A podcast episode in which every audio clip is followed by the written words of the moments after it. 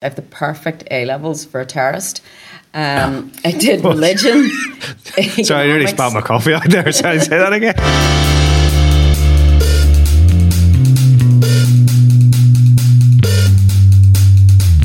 We're standing here in the middle of the stage at the Waterfront Hall. Now, the last time I was here was to watch the Folk Awards last year, where we saw some brilliant acts. I'm not sure we're going to hear such great singing today from me.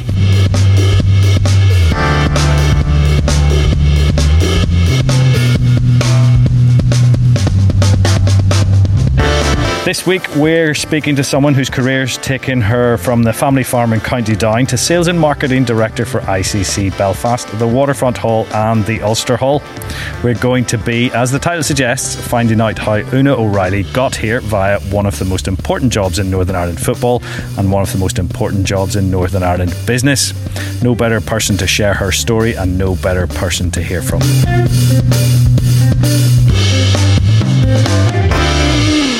Oonagh O'Reilly, welcome to the How I Got Here podcast. Um, great to have you here. Um, Thanks for great, having me. Great to be here in um, the ICC um, next door to the waterfront. Um, I want to dive straight in with uh, a question about what you are doing at the minute. I suppose at the heart of what you do is try and fill three very big, iconic venues across Belfast and also try and sell Belfast and Northern Ireland as a great place to come to, to hold your conference, and to um, to visit an event. That's a heck of a responsibility. What, what what's it like every day having that on your shoulders? So our biggest KPI, right? So the biggest thing as a business that we have to do is drive economic impact. And what does that actually mean? It means bring new money into the city. So the big driver we'll do with that is bringing in new conferences. Um, so there's basically each delegate is worth four hundred and eighty-eight pounds per day. So if you have a thousand person conference for three days, you're making quite a substantial amount of money, like close to 1.5 million of new money that comes in. From an entertainment perspective, I mean, whenever you're looking after the Ulster Hall and the Waterfront Hall, it's iconic. So you want to create brilliant experiences for people. But again, it drives the nighttime economy and it helps Belfast. Um, I mean, my remit, whenever I come in, I'm the director of sales and marketing, and it was like, right, only have to double the business. You know, where do you even start? Um, so for me, there's two sides: there's the conferencing side of the business, and then there's the entertainment side. And it's it's been in like two years in the job in November, and it's it's been an interesting journey so far. Uh, but it, as I say, it must be a lot of responsibility, you know, to, to, to, to just really drive the economics behind this, the all these venues, and to keep them filled. It is responsibility, but it's it's a number, it's a target. It's it's it's exciting. I have a really good team. I'm really lucky in terms of the people that I work with. Um, I have a good chief executive. Catherine came from. She actually ran the London Olympics, Rio Olympics, and uh, Beijing Olympics, where she she worked for a big food company, Aramark, feeding hundred thousand people in the in the village, uh, the athletes' village, and the horses. Um, I mean, the big thing is that you have a good, strong team that you can rely on. Um, we've heard a little bit about what you do now. Um, I want to get back to that later, but take me back to this this podcast called How I Got Here. So take me back to the, the very beginning. You, like me, come from an agriculture background. I've spent a bit of time on a farm. I, I was doing a little bit of research, um, and also have a, a, a degree in agriculture economics. Is that right? Take me back. Take me back to the farm and what you learned there. You know, and, and, and how how you got to where you are. Sure. So I, um, yes, I'm an educated farmer. With a degree in agricultural economics and management. My, um, my dad's a cattle dealer, so he bought and sold cattle. And my job from when I was about ten, my dad, I was literally doing telly sales um, for black limousine heifer calves, um, trying to sell them. Angry cattle limousines. So yes, it was an, an interesting, um, an interesting setup. So I was used to doing sales um, and just trying to make a connection with people. I then uh, would also have to put the silage out, which was interesting because you're 14 or 15 driving a tractor um, in your school uniform, I went to Assumption Grammar in Ballynahinch, um, and you had a, there was a window, you had a 15 minute window to get the silage out, or the boys' school bus from the Red High went, and they'll bang, bang, bang, bang the window on the way past. So I got really efficient at time management because the had silage had 15 minutes to be out, Yeah. or you're going to be totally squandered um, with the boys' school bus going past. Not great, like for a 15 year old girl in fairness. But but that kind of instilled a hard work ethic in you at a very young age. Yeah, I couldn't believe my first office job. There was an end time. Uh-huh. Do you know it, it finished? You Yeah, know, yeah. at half five people went home. Whereas, um, you know, at home, you know, you, you finished work when when the work was done. There was no going home. So I, I found work very very short day in comparison to working on a farm. Uh-huh. And then you, you so you finished you finished school and you thought agriculture farming is the is the route for me. So you went Not really. No. I so I from a school's perspective, like I, I went to Assumption, I, I, I really enjoyed school, but I wasn't brilliant. I, I, I was dyslexic but undiagnosed at that stage, right. so I wasn't that. Well, actually, wasn't that good at school. I was okay. Um, I did enough to get by. I did enough to get my A levels. Um, my A levels, I have the perfect A levels for a terrorist. Um, I did religion. Sorry, I nearly spat my coffee out there. Sorry, say that again. yeah, so I did religion, chemistry, and uh, economics. So the religion of reason. Chemistry, I can make the bombs, and the economics I can fund it. Brilliant. Um, so yes, it was quite a quite a this was a broad spectrum in terms of my A levels. Um, I'd applied to do a marketing degree, but didn't get into it because I didn't get the A levels that I needed. So I went into clearing, uh, and I thought, oh, I'll give it a go and have, try agricultural economics. But really, it was delaying the work process. Right, um, right, I just right. wanted to go to university to experience not living on a farm and getting to live in Belfast in uh, Holy Land. So that was interesting. You're, you're not giving a great impression of all of us that have agriculture degrees, you know. no, it's. It, I mean, it was a really good degree. Yeah. Um, really enjoyed it. Queens was brilliant university. I played Gaelic football, so I played um, played for Queens, played for Bryansford, and then also played for Downs. So a lot of my university career was actually playing Gaelic football. Uh-huh. Um, I was also lucky in terms of the, the the ratio in my class. There was 60 guys and three girls, so it was easy to get your you know your homework off somebody oh, yeah, copy yeah. notes. Um, you had a good hit rate, so it was it was fun. I really enjoyed university. Queens was brilliant. Um, really good networks with it as well, and you can sort of use that throughout your career as you go through. And then I, I decided I want to get into sales and marketing, and I'm probably the only person that got a marketing job that went up and demanded, please give me a sales job. Um, but before my first office job, I actually sold Hoovers door to door. No. Yeah, I did it for three months. Mm-hmm. Did you sell many? Yeah, I actually was quite good at it. they, um, it, you sold on unfair. Basically, what you did is you hoovered people's mattress, and then you could show the dead skin that came out of it. It was ferocious. Then I got a what sort of hoovers were these? Uh, Kirby's. They were like back in the day. They were like fourteen hundred pounds. Yeah, yeah, yeah. Twenty odd years ago.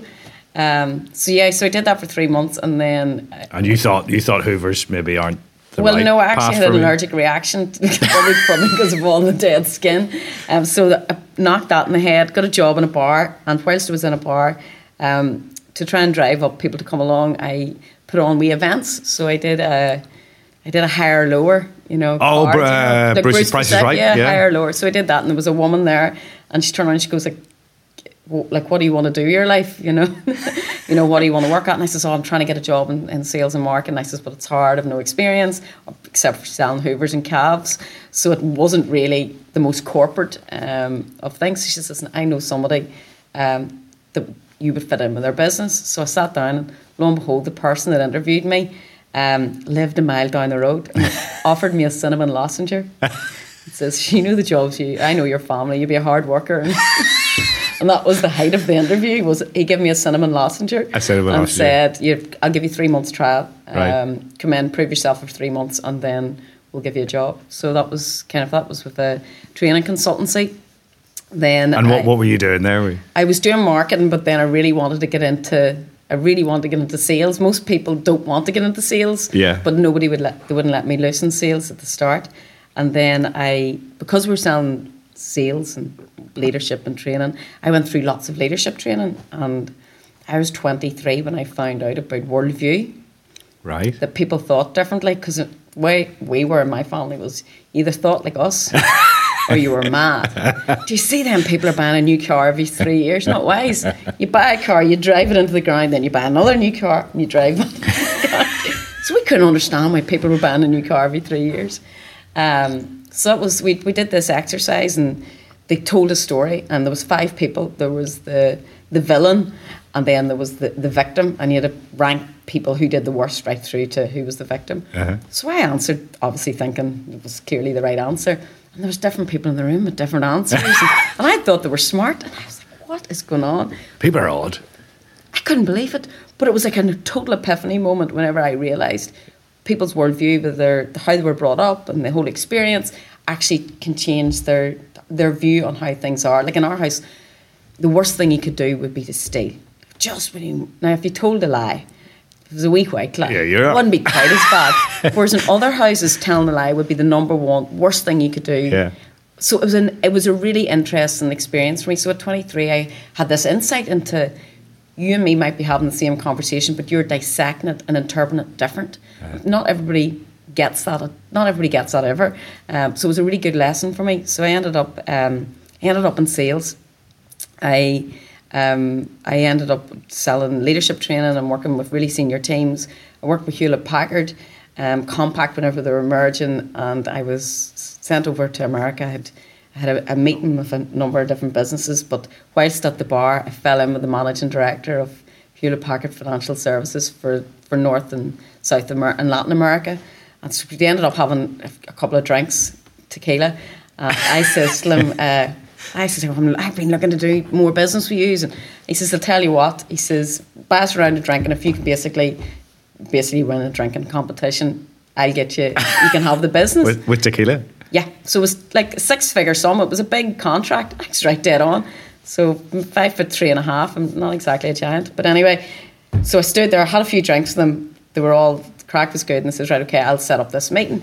So that was okay. I then came back with my chief executive, meeting the senior HR person for Hewlett Packard Financial Services. And uh, she, I walked in, she took one look at me. She goes, if you ever go above my head again, I will walk you out that door and I'll never do business with you. Really cross. And I did, my chief executive just looked at me because obviously I didn't tell him I got us the meeting via a drinking game. So I was like. Whatever. But she says, I'm giving you one chance. Uh-huh. I was like, thanks very much. and that was, I suppose that was one of, one of the big wins that we had. So I did, I did that for a few years. And then, um, what did I do after that?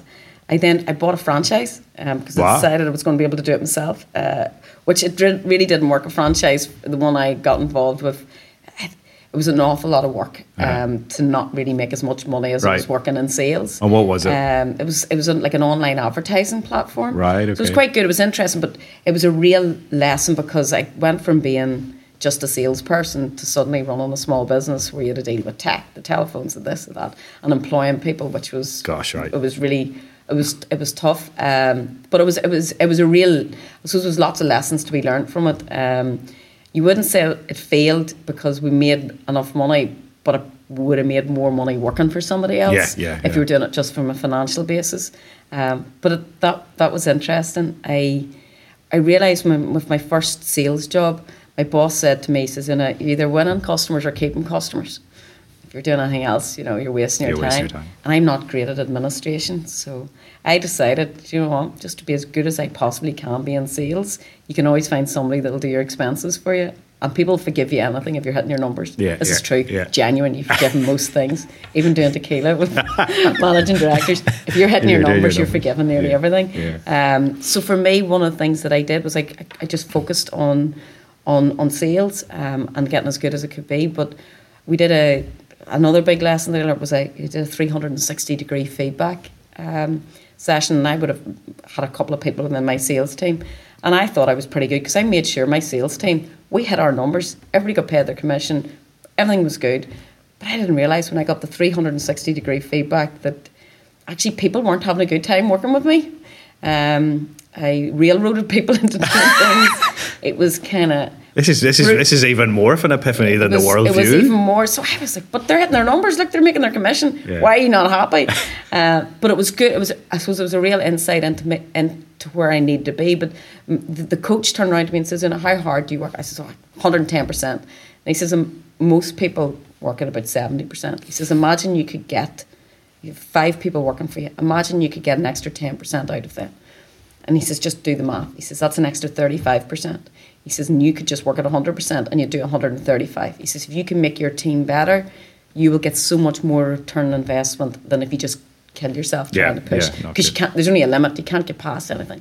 So that's when I got into leadership and trying to understand, I suppose, how I could make the team that worked for me be the best it possibly could be. And now my the biggest success I have is when I see my team improve and what they're getting, and, and you, you can see it because if you give people an opportunity, if people have the right attitude and know what they're doing, um, they, they'll give it a go. And when people, I suppose, the mindset that we have at ICC Belfast is that we experiment with things, and if we fail, we fail fast. Um, and we, as quickly as we can, we, we see what works, what doesn't, and the things that do work, we refine them, and we refine them, refine them, and we could repeat that success. And if it doesn't work, we drop it. So it's it's a it's a nice place to be. But the big piece for me was that 360 degree feedback, mm-hmm. and I realised just being the best wasn't good enough, but making your team the best was way better because you'll have exponential growth in it.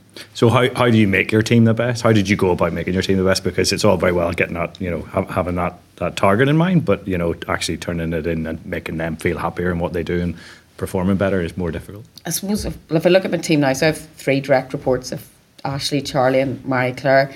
And for us, the big thing is we have a shared goal. So our our ethos here is when we win, everyone wins. So whenever the city wins, whenever we win a big conference, the whole city wins. Mm. Um, whenever we're working with our suppliers, so Belfast Live would be one of our partners in terms of our entertainments.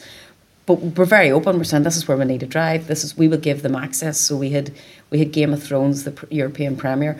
We give them access to it um, straight off the bat in terms of um, being able to come to the premiere and see it and being on the red yeah. carpet. Uh, we even told them first so that they could be part of the, the launch mm-hmm. from a Northern Ireland perspective. We give them access to Billy, who was the he was like the creative designer for the event, so they had an interview that nobody else got.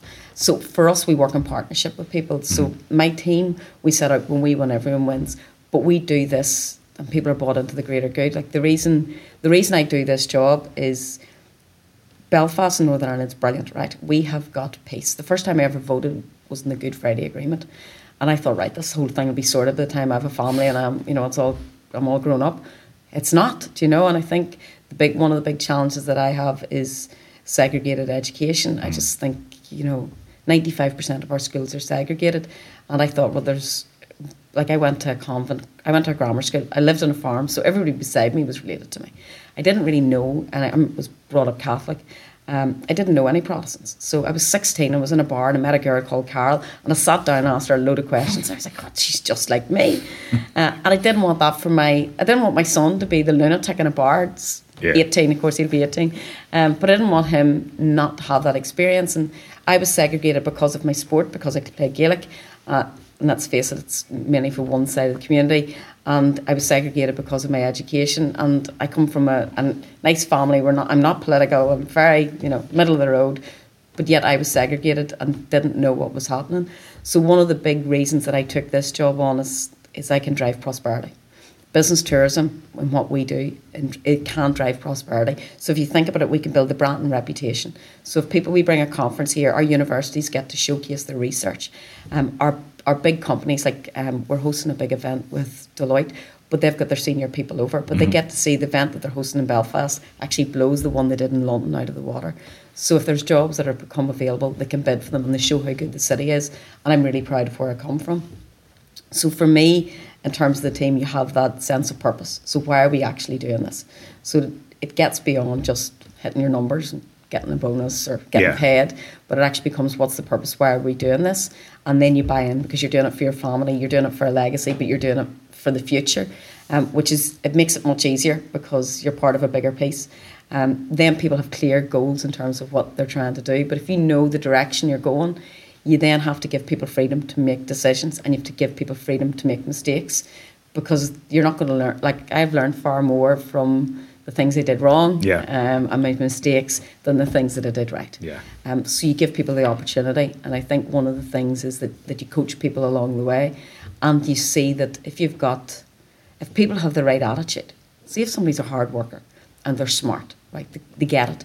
If somebody makes a mistake once, that's that's okay. If they make the same mistake again, I'm looking, going, there's something wrong here. Three times, this is now on purpose, you know, this is yeah, yeah, trying yeah, to bring me down. Um, so it's okay to make mistakes, but I think it's having somebody that the people are smart enough to turn around and say, right, how do we make it better? How do we learn from it? How do we improve?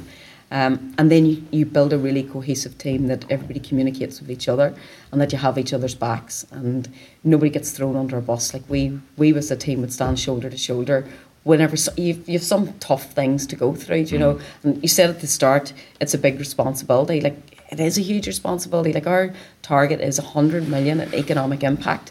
If we don't fill the venue, we actually the hotels suffer, the restaurants suffer, the taxis suffer, the shops suffer. So there's a big driver in terms of people's business plans being put together on the back of us being successful. Mm-hmm. But we can do it, and we believe we can, and so that's been that's kind of the fun bit behind it. So in terms of building a team, you have first of all you've got a shared goal. Um, you then get the right people, and then you communicate, and then you call each other out. If something's not right, you don't let it lie. You call people out, and my team have called me out in things as well. And I've been like, you know, hands up. I I've told one person something and forgot to tell the other two people in the team. I thought I told them, just forgot. Um, but it's that miscommunication, and I your team have to be able to look up and turn around and say, Do you know what, Inna, that's a complete mistake, you, you know, and have, I suppose, have the courage to be brave and mm-hmm. say, That's not going to work. Also, you have to be, you have to be brave yourself and say, Do you know what, I'm going to take this on and I want to change it and make it better. And that's a very modern, that fast fail culture and that, and that 360 degree feedback. That's a modern way of working. And, um, you know, the, the, it, I suppose sometimes you feel that corporate Belfast and corporate Northern Ireland is a bit behind the curve when it comes to accepting that, that, that. Do you think that there's more to be done? I think there's a challenge. I think everybody should live outside Northern Ireland. Yeah. Um, like I lived in San Francisco, um, played Gaelic football, was over there for a couple of years, lived in Dublin, but it just changes your mindset yeah. and you have a global mindset and it expands where your thinking's from. So I believe that everybody should be sent away for two years to go and live in a different part of the world and then to come back to Northern Ireland um, and to come back to Belfast or whatever part of the north that they're from. So the the piece that I have now is we cannot force people to leave for two years. My dictatorship doesn't work. However, by osmosis, if I bring enough people from an international basis, if I can drive up tourism and I can have the kid that's from I'm from Aughlisnafin, the back of beyond. But if I could um, if I could have them, they're in Belfast or they're working in a shop they're doing, but they get to meet somebody from Spain, from Beijing, I don't know, from Brighton, but they have a conversation that makes them realise, do you know what? Mm. There's more. There's more to there's life. More to life. Um, but it's that global mindset I yeah. think that that we're missing. Um, it's changing, right? Things are getting really good, and but I do think that we need to think bigger because we compete on the international stage as a venue, ICC Belfast. We compete internationally. We go toe to toe. And the big driver, and people say that makes a difference, is is our people, our attitude, the fact that Belfast is really welcoming. But my biggest problem is perception. If I can get people to visit us, so if they come for a site visit, I have a 97% hit rate.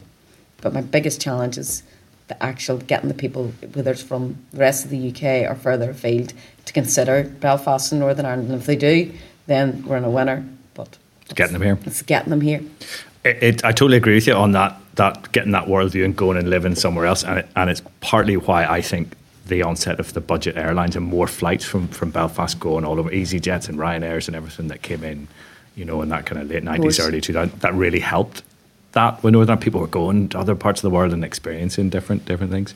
Um, but anyway, I want to I want to get back on track with your career. Okay. So we we where were we? We were we so were. yes. So then at the franchise, then I ended up. I was the business development director with the Northern Ireland Chamber of Commerce. Yeah.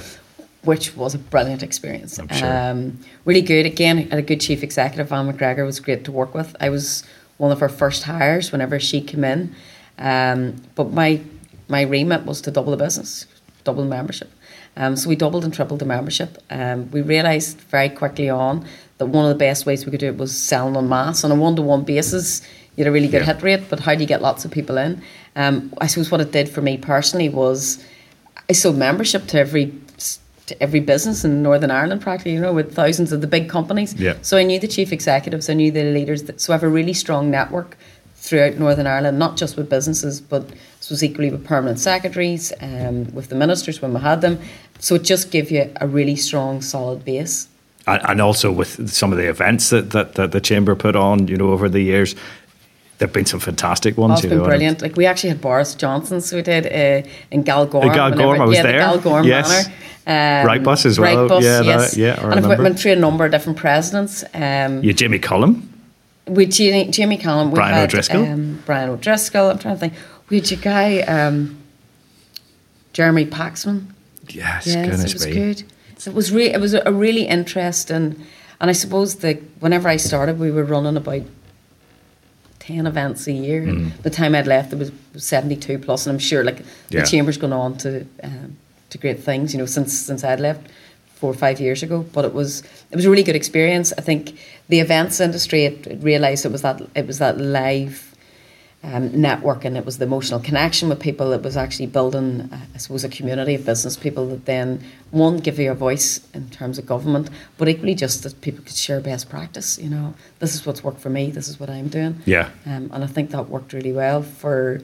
Um, it, it was an it was a really interesting job because you get lots of access to different different keynote speakers, and again, it, it's like in that leadership journey that that you're on. You're trying to go, God you know, that's amazing. It was funny. I was at a chamber event um, in this current role, and it was the guy he had um, he'd worked for Porsche. I think it was MD for Porsche, but it was phenomenal. I just yeah. sat there going, you know, the chamber's brilliant. You know, yeah, they yeah, bring keynote speakers like this, and it's back to the global mindset, and it's back to if the people, if you're looking at what we're trying to do in terms of Northern Ireland is to drive exports, but if you think about it, the people sell through their networks. And if your network's all local, it's very hard to suddenly have so a network on an international basis. So bringing people in internationally, and I, I, suppose that has to be a big focus in terms of Northern Ireland.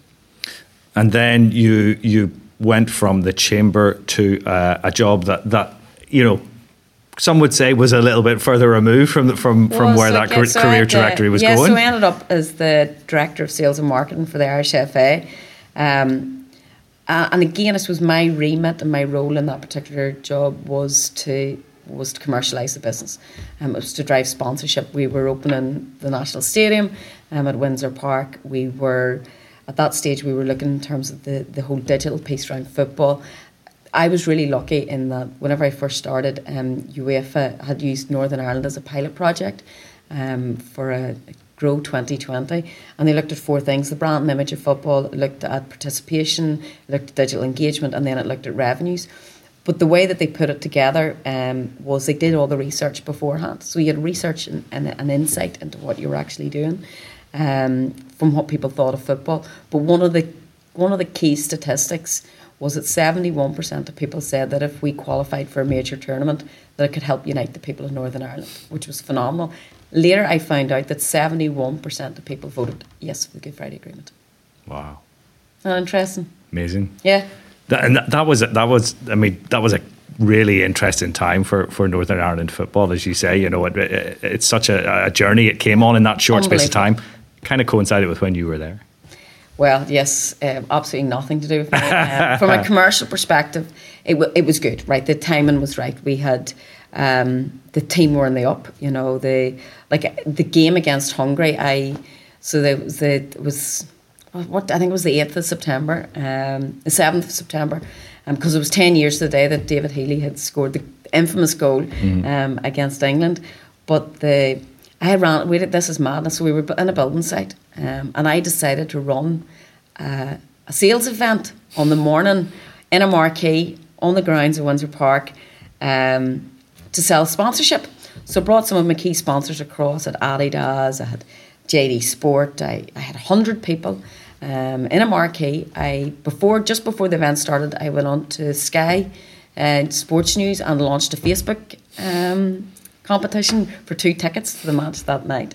Um, I then went in and did a did a conference, did a like a big sales pitch in terms of getting people bought into Northern Ireland and football. And one of the big things that we we can't really sell on eyeballs, right? Our people, our population's one point yeah. eight million. You yeah. know, it's just like I would go over to meetings in London, and I literally passed more people than lived in the whole of Northern Ireland on my way to the meeting. Yeah, so you couldn't say, oh, look at the media, like there's so many people in Northern Ireland. So you had to sell on an emotional basis, and that comes back to the, I suppose, football. Football's the biggest sport in Northern Ireland, and um, historically it had been seen as something that segregated people. And I think one of the things with the success of the team and the brilliant job that Michael O'Neill has done and I suppose the fact that the team is mixed, the fact that there's more Catholics play soccer across Northern Ireland than play Gaelic, um, is that football to me is something that could bring people together. Um, we had the statistics in terms of the research from UEFA that if we qualified for a major tournament, we could bring the people of Northern Ireland together and people have something to really champion. Um, and the big driver I suppose whenever we were launching that was we sold on an emotional basis and we sold the brand and story and we talked about a divided society and one of the things that could help bring people together was sport and that's what people bought into. Mm-hmm. It wasn't 1.8 million.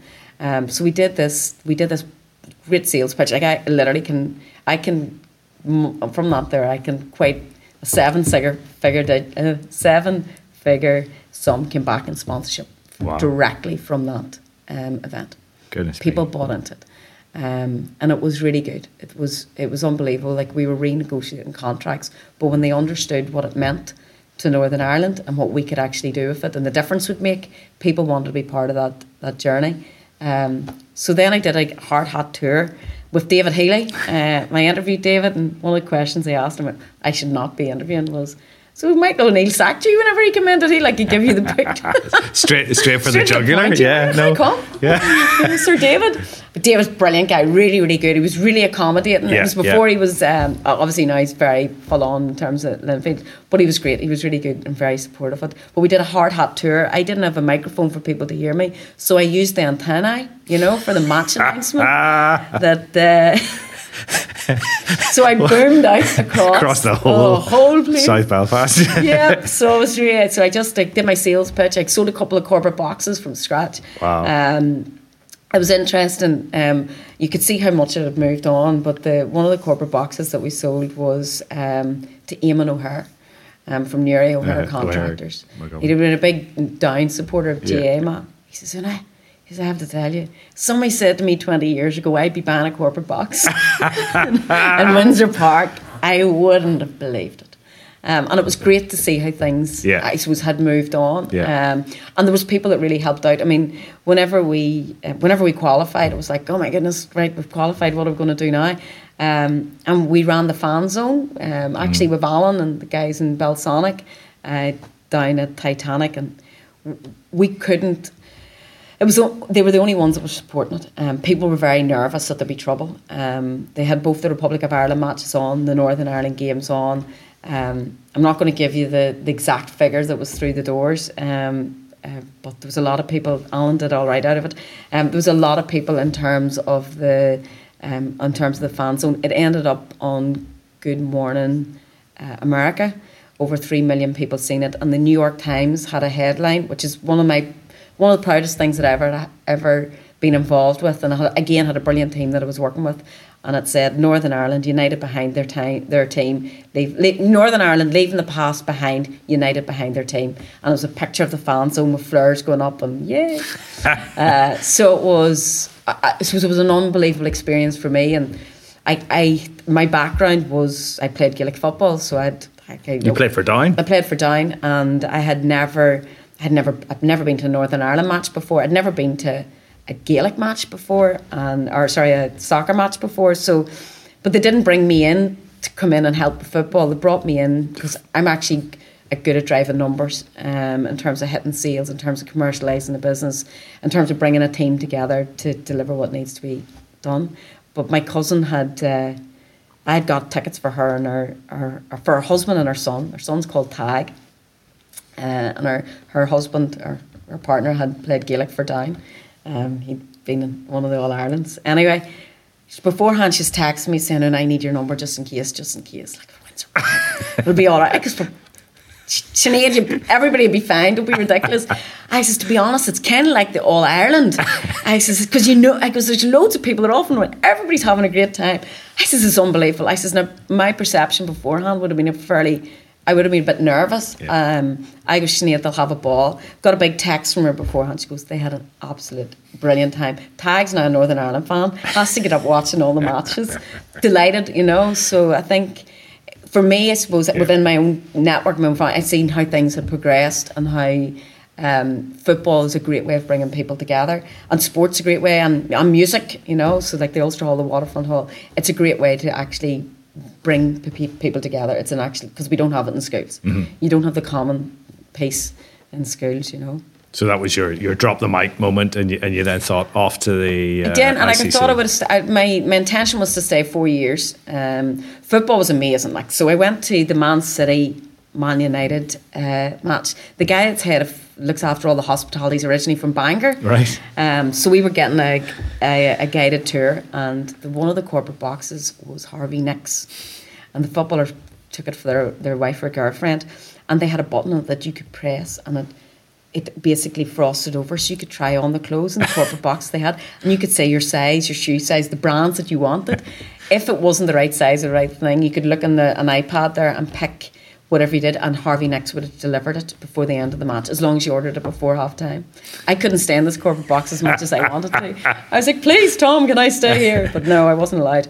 Um, but it was a really. Yeah, the eye opener. it was sure. a real eye opener. You know, it was a very different. Football was Yeah. UEFA, very different world in terms of um, how it worked. So I thought, in my own head, I'd, I'd set out to, um, I'd set out for four years, but the opportunity with with I suppose with the waterfront Ulster Hall, and then we rebranded as ICC um, for the conference inside came up, and it was something that back to my I suppose one of my reasons and what I'm trying to do is if I can galvanise people and if I can use my network to drive Northern Ireland forward and, and drive that prosperity piece because with my son I suppose with football I wanted I actually want a society that everybody gets on with everybody else. It's Yeah. okay to be different, you know. Yeah, it's, it's actually good to be different. You don't have everybody the exact same. Um, but one of the big things, like he said to me, Mommy, he says, I can't believe it. He goes, You've left football for the pantomime. he was going, Oh no, I haven't. he was like, "You were really cool." I went to school like my mommy to. but yeah, so I left. I left. Yeah, I left football for the pantomime, and I explained. I says, "Listen, I says, Keelan, one of the things that I suppose that that this job is going to be better is that I can actually help drive prosperity. I says, when you're when you're older, I'd love you to go traveling, go and see the world, but I want you to come back and." You know, I'm from Northern Ireland, an Irish mommy. I want you to live beside me. Um, I don't want you to go in anywhere, but I want you to be able to come back and there'll be really good jobs and Yeah. really good opportunities. And the way that we can do that is if we drive prosperity. And one of the best ways to do that is business tourism. Because if I can bring big corporates in here who run their, their sales kick-off meeting, somebody might turn around and say, actually, Northern Ireland's a great place. Yep. The people are really good. They're intelligent. It's good culture. Why don't we set up an office here in um, like Microfocus? They they have their sales office um, in uh, in Belfast and Barcelona for Europe. So like, why could we not have more of those? Yeah. And I think it's the work that Invest NI are doing is really really important. Yeah. But asking somebody to set up an office is a bit like asking somebody to move in with you, Mm. you know, or get married. Whereas if you ask them to come for a conference in Belfast, Yeah, it's yeah, do you know, it's like a coffee. Like, it's, it's exactly, first date. yeah, it's yeah, not, yeah, you know, it's yeah. no big commitment. Um, but we're a good calling yeah. card. Maybe exchange numbers. Might exchange numbers, you come back, you know. So the big thing for me, I suppose, like when I was explaining to Keelan, was like this this helps. Plus from a research and development, if we bring the greatest minds come to Northern Ireland to speak at a big medical Yeah. conference, then actually they might stay on and lecture at our universities. So, so that our graduates get better, and you actually might get a better education if you go to Queen's, or you might go further afield. Yeah. So you're talking to Killian, you're talking to say you're talking to other young people, and they've got a you know the ambition to be uh, to reach where you've got in life. What what sort of advice would you give them? You know, during their career, whether it's sales, whether it's another another role, what sort of advice would you would you give them? I think there's some things that you, you don't actually need any skills for. You know, like for example, come to work a bit early. You know, Yeah, yeah, yeah, exactly. you know, Show- not show even five minutes early. Just show up Yeah, a bit yeah, early. yeah. You know, come with the right attitude. And whenever there's things are always going to go wrong. Like there's always going to be something goes wrong, but it's it's not what happens. It's how you how you actually react to that. You know? And if you actually think about, okay, well, what could I do to make this better? Coming with solutions. But a, a lot of the time, showing up and taking instruction. So if you're said, can you go and do whatever it is? Like for example, when I started in sales, I was told, yeah, everybody gets hundred phone sales calls done by lunchtime. I thought that was the truth. I didn't know that. that so I just thought I'm going to have to get through all these phone calls. So I was knocking out hundred phone calls and Yeah. like by lunchtime. But they told me that I maybe I wasn't smart enough to work out. But it made me really successful because Yeah, because you were actually because I was doing it, everybody does hundred. Like, oh, it's a hundred, right? So a bit like, um, I suppose one of the things is that if you're given instruction from a manager, just follow an instruction would be a good one. Um, show up on time, have the right attitude, and just and learn. So if you see somebody doing something that you think, oh, that's a really good idea, ask questions and learn from other people. Um, another thing this was that, that I did early on was work out what what you're not good at or what you are good at. And the things that you're good at, put all your effort into. If you could put, I think you have a three times return on investment in working. Like I could work really, really hard to be good at doing my expenses and, and admin. I could, but I'd be mediocre at best. Like absolutely mediocre. And the amount of effort that it would take me to get to fair to middling than it would for the things that I'm good at to get much better at. So I put all my effort. I try to put my effort into the things that I'm that I'm good at, and I would say that, that that's probably try and work out what you can. Also take feedback, and be and ask for feedback and take constructive feedback and say, listen, what what could I be doing better? If there's the other good interview question. So that when people say, "Have you any questions for me?" Um, one of the ones that I found worked very successful, and that's from your first job to a director job, is if I'm sitting down in a year's time, how will you be measuring the, my success of what I've delivered in this past 12 months? How will you measure my success? Very good. It's a good question, and the reason being is then you can find out what do they actually want me to do. And you get people on the hop a wee bit, Yeah, so you yeah, can yeah. say, oh, right, okay, Hmm, I'm going to have to make a few changes um, in terms of the of in terms of what I thought the job was going to be, or no, okay, this is exactly what what I thought. So I think it gives you a better understanding as well, um, and don't be afraid. Go for it, like you know, if you don't know what you're doing, like, I think it's just taking the opportunities. And people, what was it? Was it Winston Churchill said, most people don't, you know, they don't take the opportunities because it's dressed in overalls and hard work. You know, it's kind of the way it is. Very true. Um, we're running short of time, but I want to ask you one last question. Have you enjoyed it? Because it's been it sounds like a hell of a hell of a roller coaster. it's you know it's it's I suppose every job that I've had I, I throw myself 100 110 percent into it um, and drag everybody else with me. Um, but yeah it's been really good. It's I suppose you can't believe the opportunities that that you've got Do you know? I think when I was so I was at the Euros with Northern Ireland I um, I I learnt all the Northern Ireland songs. I um, was going around the Champs Elysees singing "We're not Brazil, we're Northern Ireland," um, with my key sponsors because the VIP sponsorship, uh, the, sorry, the it was eighteen hundred pound a person to go to the Euros to UEFA's hospitality, and we couldn't afford that. You know, we don't like we're Northern Ireland. You know, we are not Brazil in terms of our our sponsorship packs either. So we decided to give them a Gawa experience, um, which is basically take them on a bus. We we give them tins of beer, um, and we had to sing some, and we had a ball, and and like the the people came, they said it was the best corporate trip slash non-corporate trip they'd ever been on. And we had a really ge- engaged team. So that like that's a phenomenal experience. You have um it, it's it's been really good. You get to work with lots of different people. Um so i'd say the journey's been pretty amazing so far. More to come hopefully david. Yeah, yeah. Well, it certainly sounds interesting so far. Um, Oonagh Riley, thanks so much for being on the podcast. Um, it's been brilliant to hear about it, and I know I said that you have a lot of responsibility on your shoulders here to drive Northern Ireland, and you've already just reinforced that, and even more so if you ask me. But thanks very much for, for being you. on the podcast.